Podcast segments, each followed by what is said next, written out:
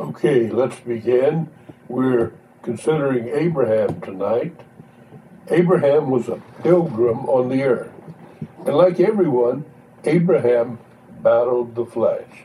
But he was a he was a spiritual giant, and his life is important because God chose him as head of Israel, of Old Testament Israel. Excuse me. Religious seeds planted in Abram, Abraham's heart would grow to spring forth, would grow, grow to bring forth great truths in the New Testament church. And one of those tr- truths is covenant theology, the theology to which this church subscribes.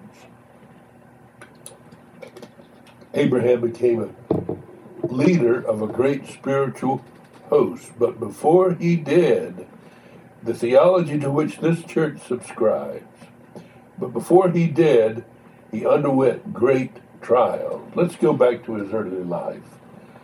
He received his divine call when he was living with his father in Ur of the Chaldees.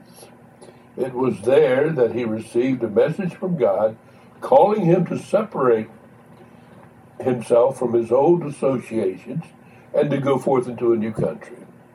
In that message, God promised Abraham divine favor, great posterity, and great influence. Abraham would become a blessing to all the people on earth. God kept his promise. By the way, Abram was his name at the time. Let's read the passage. We'll begin with Genesis 12, verses 1 through 4. Genesis 12, verse 1. Now, the Lord had said unto Abram, Get thee out of thy country, and from thy kindred, and from thy father's house, unto a land that I will show thee. And I will make of thee a great nation, and I will bless thee, and make thy name great, and thou shalt be a blessing, and I will bless them that bless thee, and curse him that curseth thee. And in thee shall all families of the earth be blessed. So Abram departed as the Lord had spoken unto him, and Lot went with him. And Abram was seventy and five years old when he departed out of Haran. Abraham obeyed the call and became the leader of an innumerable company of pilgrims who also sought the city whose builder and maker is God. That's Hebrews chapter 11, verse 10. But Abraham became a traveling man, and most of the events in his life are record are connected with his travels. Let's look at some of them. We're examining Abram's call. Terah, Abram's father died, thus making Abraham, Abram, the patriarch of the clan. It was through Abram that God began building a new nation. At this point in the scriptures, the narrative quits. Let me repeat that. At this point in the scriptures, the narrative quits the rest of the branches of the human family and its worldliness in order to focus on Abram and his family. Though the scriptures don't trace the development of worldliness, the scriptures mark the source of worldliness as the sin in the garden. And the scriptures show sin's downward tendency, but with Abram, the scriptures turn away from the darkness in those other branches to devote attention to the light from heaven. Scripture shows how heavenly light pierces the darkness in the human heart in order to put new spiritual life in the human race. And we see that in Genesis 12. Now, here's the question. Regarding that, in Genesis chapter 12, was Abram saved in that chapter? I don't know that I'd go that far, but it's evident that God is now working in this man's life. Something is going on that wasn't there before. God got Abram's attention, and the generations of Shem that began in Genesis 11 came to a stopping point as God issued his divine call to Abram. Abram was 75 years old when he departed out of Haran. Notice that the call consisted of a command and a promise. A command and a promise. First, the command. The command was to leave the place where his old and close relations lived and to go to a land that he had not yet seen and didn't yet know. In order to obey the command, God would have to break the three ties that he had in his life. The first tie was his tie to his country. God said, Get thee out of thy country. God does the same thing today. For example, Judith Collins is from Canada. She grew up there, but the Lord called her to Kenya, East Africa, and she's been there over 40 years, and it looks like she'll die and be buried there. Like he did with Judith, God called Abram from his own country. Abram didn't know where he was going, but he followed God anyway. Sometimes God's call is indefinite. We don't know where or when. Sometimes we go till God settles us down in a certain place. At 75 years old, I'm hoping and praying this is the last place for Linda and me. I like it here, and I think Linda does too, so don't kick us out just yet. Abram went out in obedience to God's call, and as he obeyed, God blessed. I said that in order to obey the command, Abram had to break three ties in his life. The first was his country, the second, his kindred, and the third, his immediate family. Abram took Lot with him, so he didn't forsake all of his family. Evidently, Lot wanted to go because he loved Abram. The Bible doesn't talk about that, but it's interesting to know that God didn't have Abram forsake all his kindred. In fact, years later, Abram sent back to Ur of the Chaldees for a wife for Isaac his son. Physically, Abram broke ties with his extended family, and though lines of communication remain open between them, and now let me do that again. Physically, Abram broke ties with his extended family. And though lines of communications remained open between them, and that's good because there may come a time when that extended family is needed. For example, as I said, Abram was able to find a wife for Isaac, his son, back in the land of Ur of the Chaldees.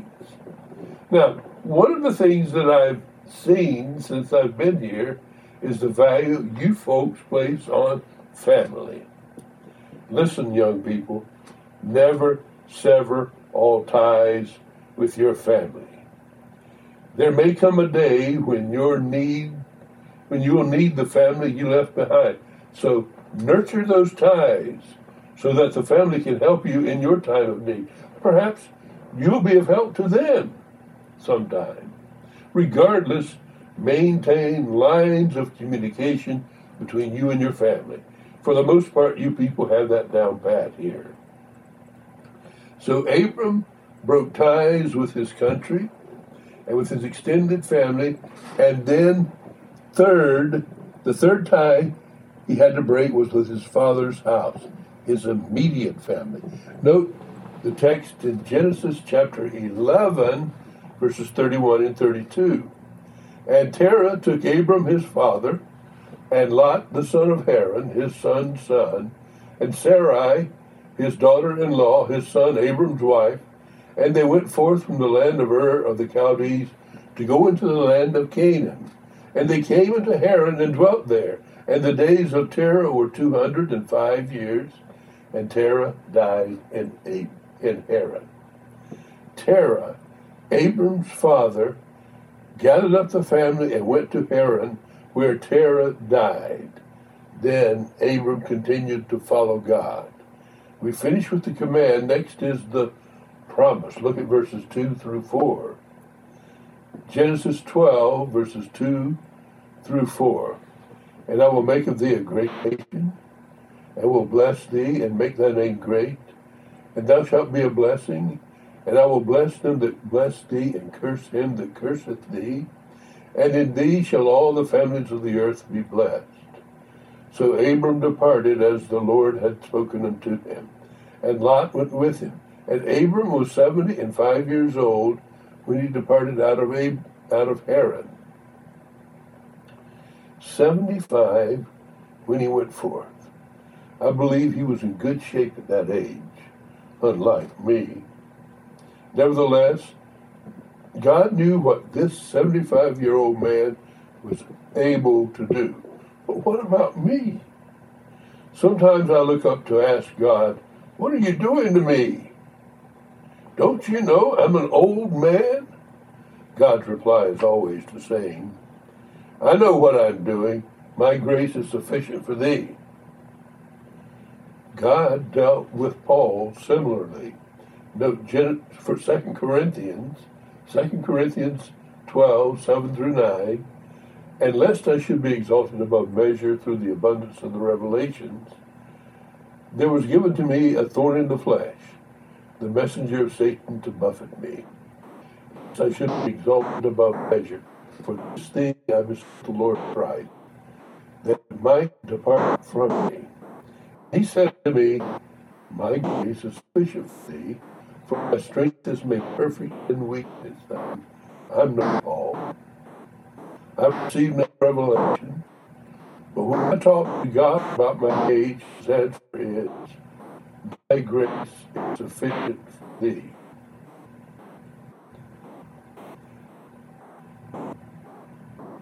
I don't make, don't take pleasure in my age. But I know that if I lean on Christ, then I'm strong. For there is no strength in me, perhaps that's by design, for now I must lean on Him. I'm not one to lift myself up, I'm here to lift Christ up. Abram was 75 years old when God called him to go out to serve Him. Anyway, God told Abram to go. So Abram went on his journey into the south from Haran, not knowing where he would go, but knowing that God would bless him as he had God's promise.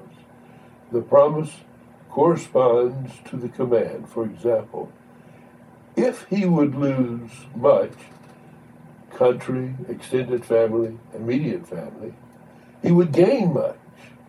I will make of thee a great nation. In other words, I will recompense, I will compensate you for the loss of your personal family. Barnes said that the nation Ur, where Abram lived, was fast sinking into polytheism, polytheism, and idolatry. Eventually, they would have many gods. So, God sent Abram away from his former family and nation to escape idolatry. That in itself would benefit Abram and his clan. God would make Abram the head of a new nation. Note the words, and I will make a great nation, and I will bless thee, and make thy name great, and thou shalt be blessed. Abraham believed the promise of God, and God proved himself Abram. Then God said, I will bless thee. Earth the place Abram left was the scene of many earthly joys. But the Lord would make up for the loss with a better and safer place temporal prosperity. God took Abram away from that pagan idolatry in order to make sure Abram would worship the one true God. God would keep Abram clean Abram would not be involved in false religious cults. God protected his servant. The result would be that Abram would be a blessing to many people. God does the same today. He takes us away from our sin-filled environment, puts us in another place. He takes us away from that apostate church to put, put us in a Bible-believing church. Abram would be a blessing to many people and we should be blessed to many people. There was truth in that promise, as Abraham became a blessing to the nations of the world. Further, Abram's line, this is important, I think, Abram's line remains with us today. For example, though there are physical Jews who are not of Abram's family, there are spiritual Jews who are of Abram's family. You and I are part of the family of God that began when Abram obeyed the command and received the promise. God certainly made Abram the father of a great nation. Genesis 12, verse 2. And I will make of thee a great nation, and I will bless thee and make thy name great, and thou shalt be a blessing. Now, I doubt Abraham, or excuse me, I doubt Abram had this perspective on God's promise. But it's true that we are part of this nation of whom Abram is the earthly source. Paul backs this up in Galatians chapter 3, verse 29. And if you be Christ, then are you Abraham's seed, Abraham's seed and heirs according to the promise. The promise that Abraham or Abram received applies to us. Spiritually speaking, we are Abram's seed. Now, I want to say this and I want you to hear it and take it to heart. In the next verse, beginning Genesis 12, verse 2 and 3. And I will make thee make of thee a great nation, and I will bless thee, and make thy name great, and thou shalt be a blessing. And I will bless them, bless thee, and curse and curse thee. And, and thee shall all the families of the earth be blessed. I like that verse, verse 3. I believe that promise applies to you and me. Certainly it has applied racial Jews throughout the ages. I believe it also applies to us who are Abraham's seed. Here, there are exceptions. We can always find them, but I believe that God cares for his people. We can see that through the ages. And we can see the opposite. For example, Stephen was stoned to death for standing for Christ. John Huss was burned at the stake. Similarly, Latimer and Ridley were burned at the stake. There was Martin Luther, who God saved from martyrdom when the Romish church tried to have Luther recant. But Luther wouldn't recant. Let me explain. Before the Catholic court, Luther played these words, something very similar.